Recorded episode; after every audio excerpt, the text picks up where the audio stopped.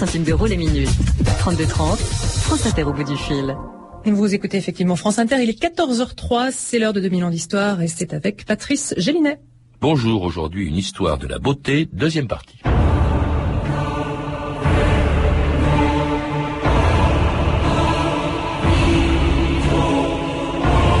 Il n'y a plus de femmes laides, il n'y a plus que des femmes qui se négligent.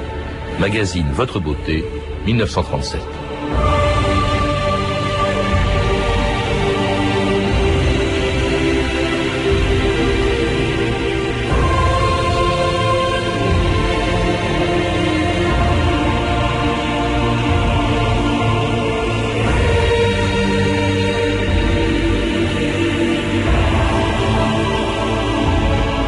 2000 ans d'histoire.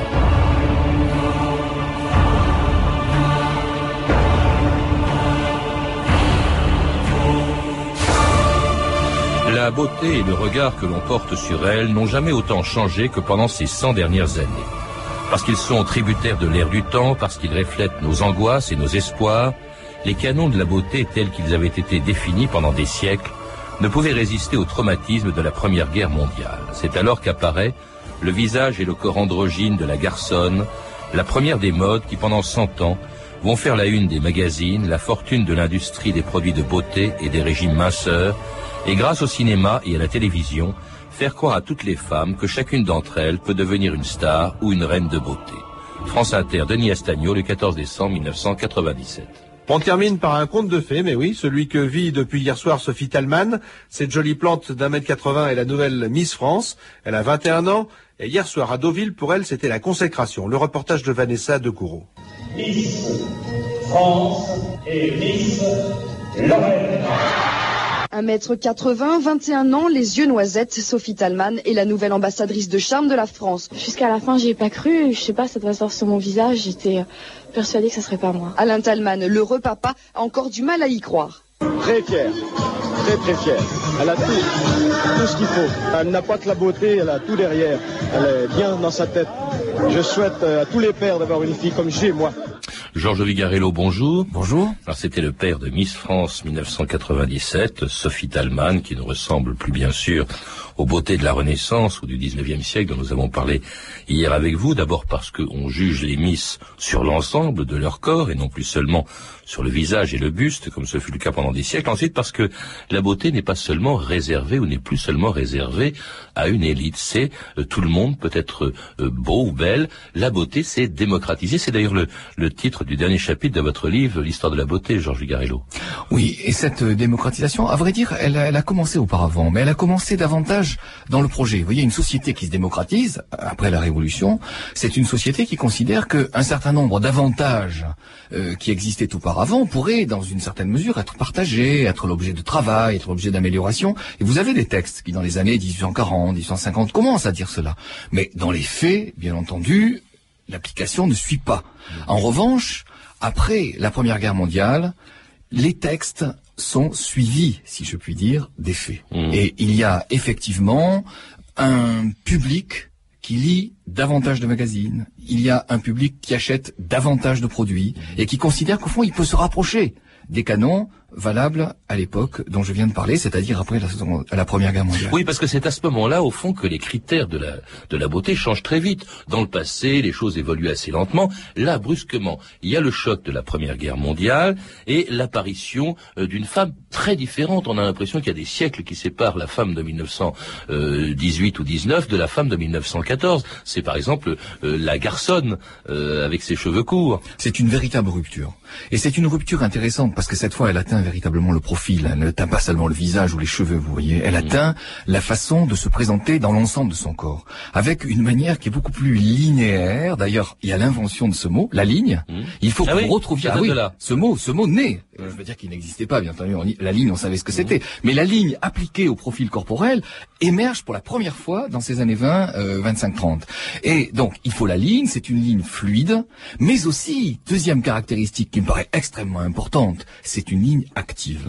Il faut que le profil féminin soit un profil montrant qu'il se déplace avec une certaine gracilité, avec une certaine aisance, et, ajoutons le mot, avec une certaine légèreté. Vous dites, euh, c'était une fleur, ça devient une tige. Effectivement, les- Exactement. Les, les formes en S de- du 19e siècle, ça devient vraiment un I. Voilà, les formes cambrées. La cambrure, c'était une, une allure Ah, C'est esthétique. la religion mais- du 19e. mais quand- c'est la religion du voté. 19e. C'était une allure, bien entendu, euh, esthétique, élégante, mais c'était une allure qui en même temps traduisait de la fragilité, traduisait une certaine difficulté de marcher, une sorte d'avancée un petit peu oblique, si vous voulez. Alors que, au contraire, à la fois aérienne et oblique, si je peux dire, la cambrure. Alors qu'au contraire, la ligne fluide, c'est une de l'activité. Et d'ailleurs, les, textes commencent à dire, il faut que votre activité, il faut que votre aisance, il faut que votre manière de bouger apparaisse jusque dans traits.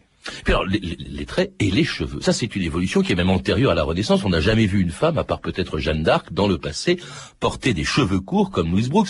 Or, le phénomène se, se généralise. Vous dites qu'en 1925, une femme sur trois Voilà, euh, a les cheveux coupés. Oui, ça, c'est à quoi ça correspond Ça, est-ce que c'est la place des, des femmes, par exemple, dans la société pendant la guerre, le fait qu'elles se mettent au travail, etc.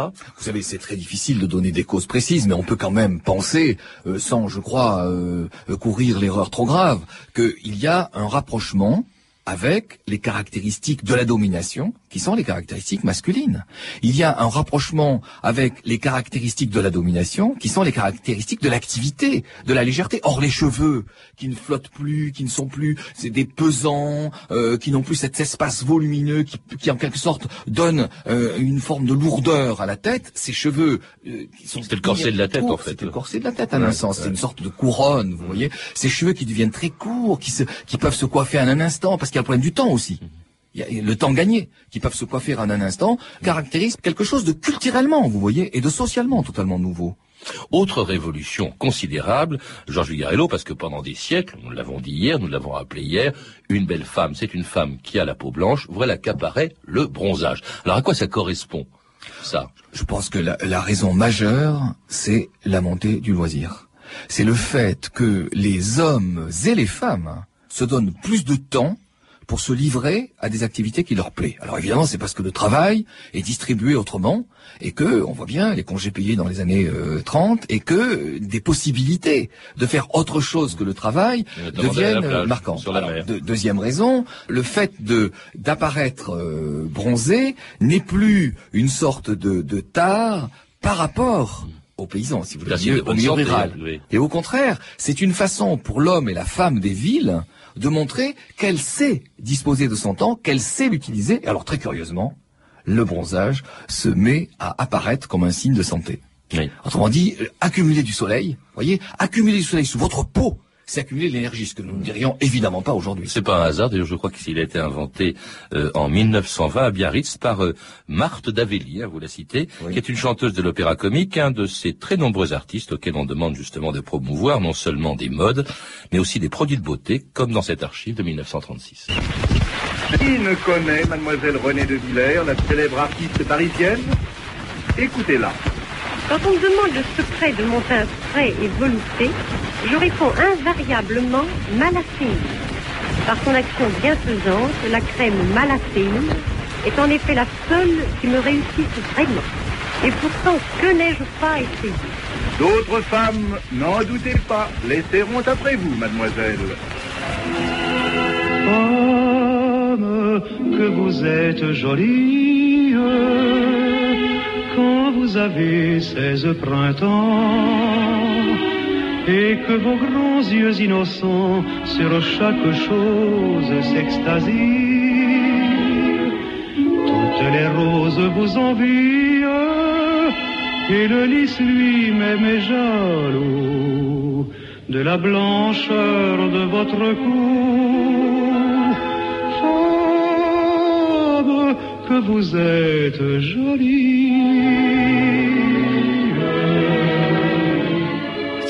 Vous êtes sur France Inter 2000 ans d'histoire, aujourd'hui la beauté, et Tino aussi, que l'on entend, femme, que vous êtes jolie. Il parle quand même encore d'un coup blanc, hein, Georges Vigarello.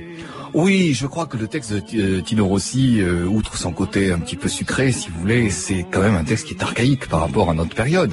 Il y a le, le signe d'une domination à l'égard de la femme, il y a le signe d'une dissymétrie. On parle de la femme comme si c'était une sorte de de- d'être qui n'est fait que pour la beauté, qui n'est fait que pour le charme. Alors, heureusement que les féministes sont passées par là, et heureusement qu'elles nous ont appris totalement autre chose. Alors avant Tino Rossi, on a, on a, on a entendu René de Villers, dont que tout le monde a, a oublié, de même d'ailleurs que le produit de beauté euh, dont elle vantait les mérites dans, dans la publicité de 1936.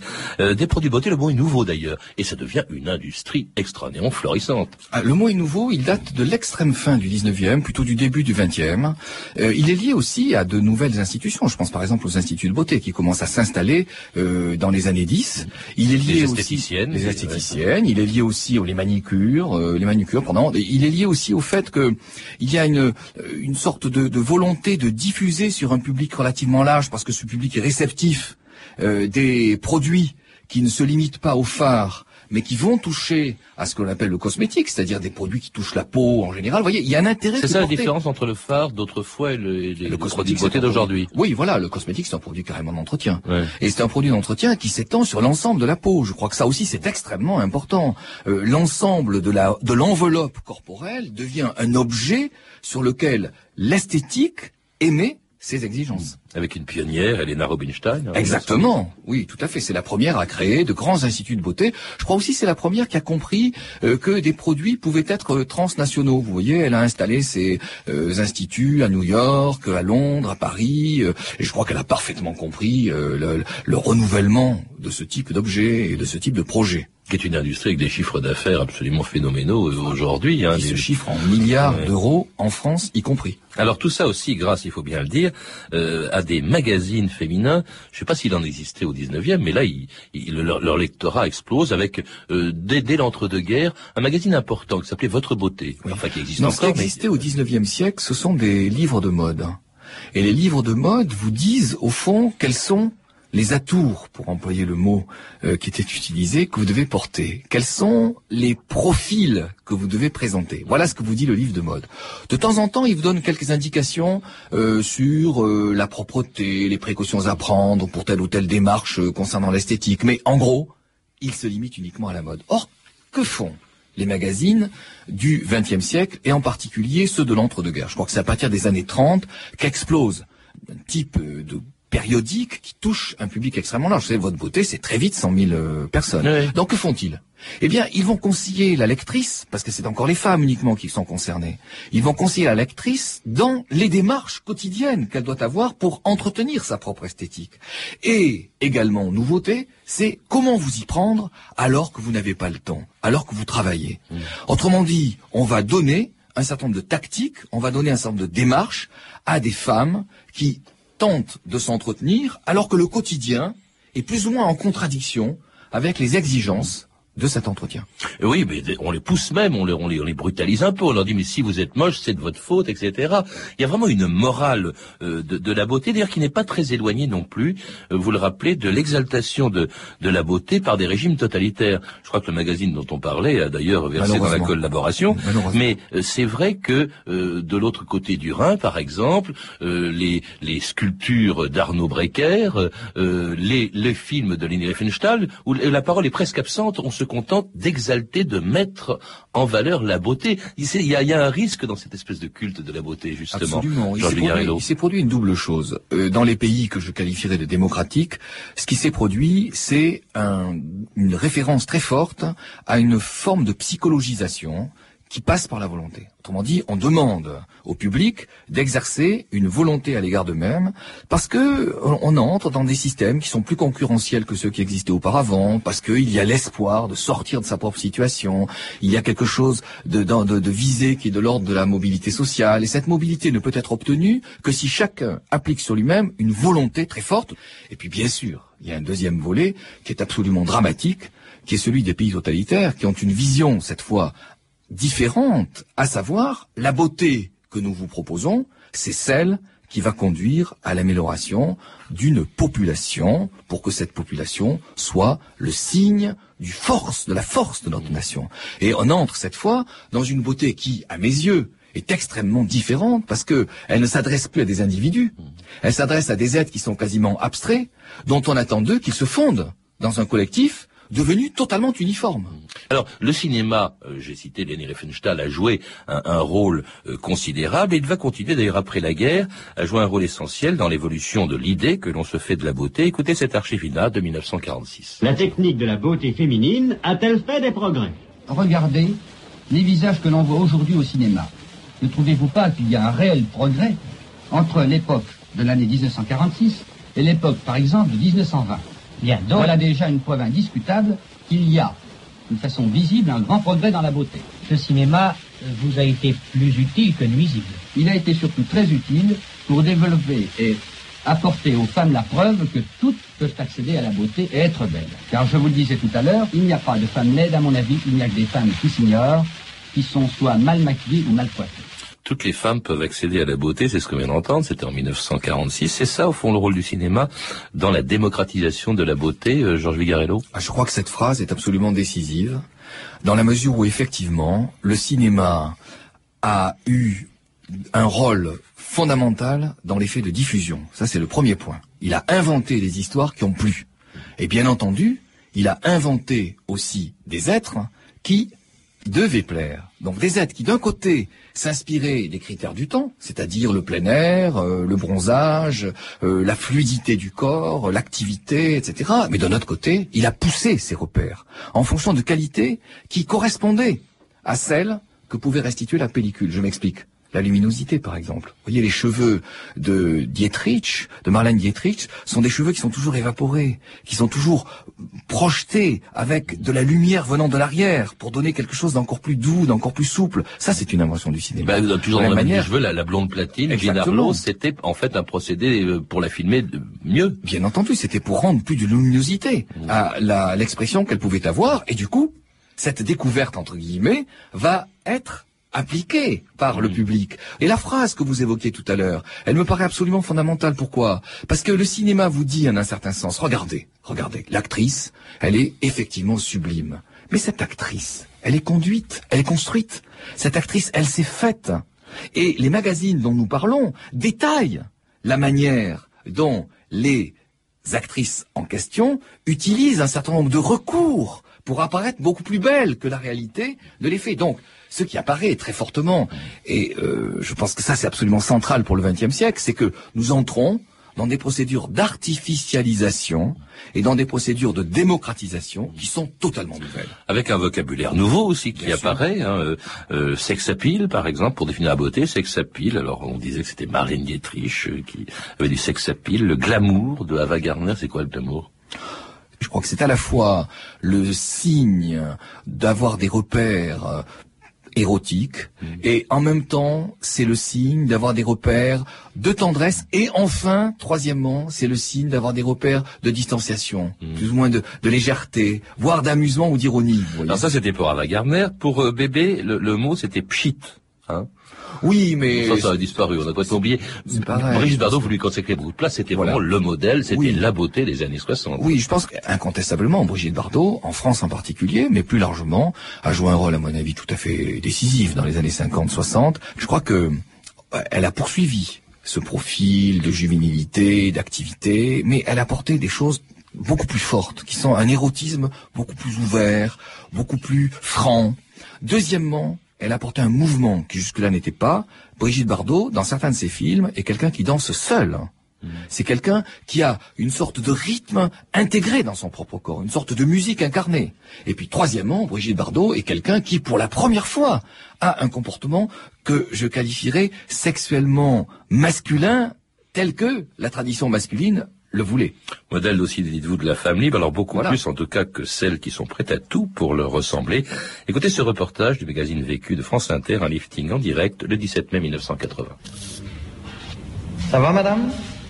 Vous ne sentez rien? Bien. L'opération se passe très très bien. Et maintenant, je décolle la joue. Alors, il est évident qu'il faut, être- faut faire très attention parce que il y a des organes nobles qui sont en profondeur et pas loin. en particulier le nerf facial, le nerf facial qui est responsable de la mimique, de l'expression des sentiments. Et allons-y, le plus loin possible. Avouez qu'il y a une belle- un beau morceau là de, de, de. Et maintenant, on suture. Alors c'était une opération de chirurgie esthétique, hein, comme si on était en 1980. euh, il faut souffrir pour être belle, hein, c'est c'est connu. Mais alors là, c'est assez impressionnant. Vous dites, euh, c'est c'est relativement récent la chirurgie esthétique. Enfin, ça date quand même de la Première Guerre mondiale. C'est Oui, ça qui a. je crois qu'elle s'en vante, elle s'en vante en fait avant la Première Guerre mondiale, mais très peu d'années avant. Les premières opérations, en particulier celle de rhinoplastie, apparaissent dans les années 5, 10, plutôt les années 10. Et curieusement d'ailleurs, on les, on les fait apparaître dans des traités d'éducation physique. Vous voyez, comme si euh, l'éducation physique était faite aussi pour vous transformer chirurgicalement. Oui, alors bon, elle lutte essentiellement contre. Alors c'était les blessés de la face, hein, Voilà. qui avaient fait Oui. faire des progrès à la chirurgie esthétique. Alors on, on lutte bien sûr contre les rides. euh, on lutte également euh, contre quelque chose dont, dont vous dites, dont vous dites qu'on le découvre, qui est la cellulite en 24. Ça n'existait pas avant? Bah, bien sûr que ça existait. Mais c'est là justement qu'une histoire de la beauté est intéressante. Parce qu'on voit que certains objets qui existaient depuis toujours commencent à être révélés parce que le regard devient différent. Parce que la nudité devient une nudité quotidienne. Parce que les questions posées sur euh, la, la- la- la- circonférence des cuisses, la circonférence de la taille, le calcul de cette circonférence, le chiffre de cette circonférence sont des questions qui sont du XXe siècle. Et donc du coup, évidemment, la façon de regarder est totalement différente. Et puis alors évidemment, il y a le poids, hein, euh, dont euh, la perte devient une obsession. La femme du 19e pouvait être encore ronde, pas celle du 20e. C'est vraiment un élément, dites-vous, essentiel de la beauté féminine, le poids aujourd'hui, plus qu'avant. Ah, bien plus qu'avant, ne serait-ce que parce qu'il est chiffré. Voyez, la femme du 19e est une femme qui doit être mince, même si elle est, elle peut avoir quelques rondeurs. Je dirais même qu'elle doit avoir quelques rondeurs. Mais n'oublions jamais, il faut quand même qu'elle soit mince. La taille est totalement étranglée. En revanche, l'immense nouveauté euh, du XXe siècle, c'est l'exigence du calcul sur soi et du chiffre sur soi. La balance n'était était totalement étrangère aux appartements, euh, même encore des années 30. Elle est totalement présente des années 50-60. Seule devant la glace, elle ausculte son corps, puis crie machinalement encore quelques efforts. Hé Maggie, ça fait quand même euh, presque 5 kilos en 3 semaines d'amaigrissement. Au revoir Bravo Maggie Je suis contente de moi. hein. Des magazines dans lesquels elle pense trouver le recours ultime. On est très influencé euh, par les magazines, par les pubs. Ce qu'on cherche, c'est un peu le rêve, c'est maigrir tout de suite. Alors qu'en vérité, c'est un, c'est un effort quotidien qu'il faut faire. Clémentine Sélarié, comédienne, pour Slim Fast. Moi, je, je représente une femme ronde, qui est gourmande, et, et qui, à travers un produit, un substitut de repas, a envie d'entraîner d'autres femmes rondes et gourmandes à être, à se sentir plus légère et plus belle, plus, un peu plus mince, un peu plus fine. Être ronde, enfin les rondeurs, la, la- la féminité, tout ça, pour moi, c'est c'est lié. Donc, je veux dire, il s'agit pas d'être une salsifie. De toute façon, je pourrais jamais être une salsifie. Et j'ai aucune envie d'être une salsifie. Et pourtant, c'est bien à cela que la publicité pousse euh, certaines femmes, Oui, bien absolument. souvent, euh, jusqu'à l'anorexie, hein, dans, dans certains cas. Ça aussi, c'est une nouveauté. C'est les effets, au fond, de ces modèles de femmes minces jusqu'à la maigreur et auxquels on essaie de ressembler. Georges Vigarello. Oui, modèle extrêmement répété, modèle diffusé, modèle qui, par certains aspects, deviennent implacables. Mais je crois qu'il faut quand même jamais oublier que l'arrière-plan euh, de cet ensemble de dispositifs, c'est celui qui consiste à faire apparaître euh, la silhouette de la femme comme une silhouette active, comme une silhouette mobile, comme une silhouette susceptible de changer en quelque sorte, voyez, d'activité, de se lancer dans de l'activité. Et donc, à l'arrière-plan, personnellement, je pense vraiment qu'il y a le problème de l'intégration de plus en plus évidente euh, de la femme dans l'espace public et bien entendu le partage total des procédures de travail.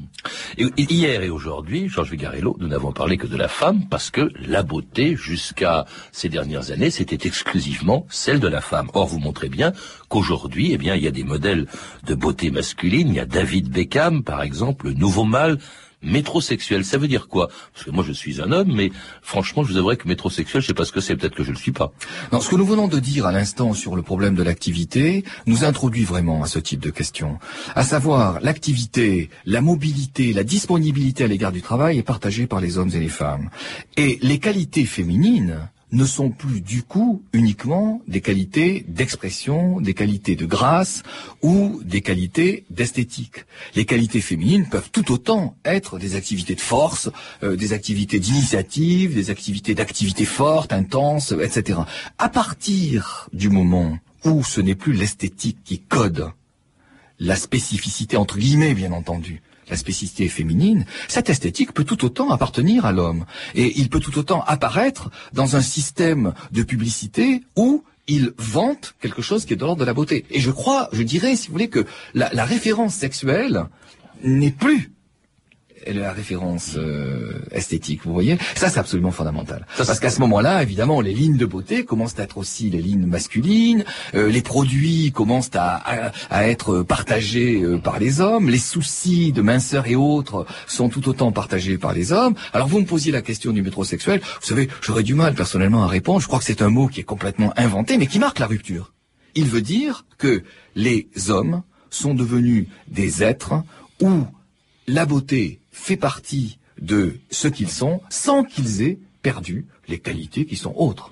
C'est la dernière des évolutions que vous mentionnez dans votre livre, absolument. Euh, justement, mais dans, au cours duquel, dans ces deux émissions aussi, on a vu au fond que euh, ben, euh, la beauté, les critères de la beauté étaient très éphémères. À quoi ressemblera euh, un homme, un bel homme ou une belle femme dans, dans 100 ans?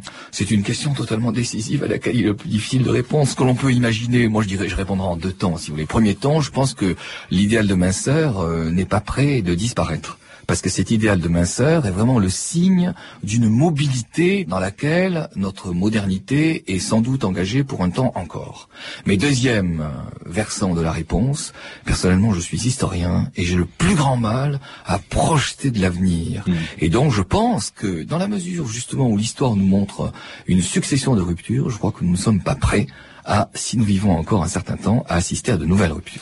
Merci Georges Vigarello. Pour en savoir plus, donc, euh, je recommande la lecture de votre livre, Une histoire de la beauté, qui vient de sortir aux éditions du Seuil. C'était 2000 ans d'histoire, la technique Mathias Alléon, documentation et archivina Virginie Bloch-Léné, Claire Tesser, Sandra Escamez, une réalisation de Anne Kobilac.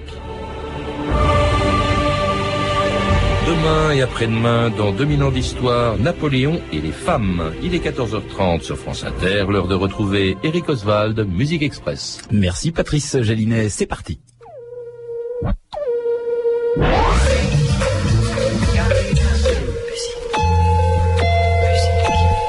Amis de la musique. Musique. Musique. I need a pound of fat back drum. Right about now.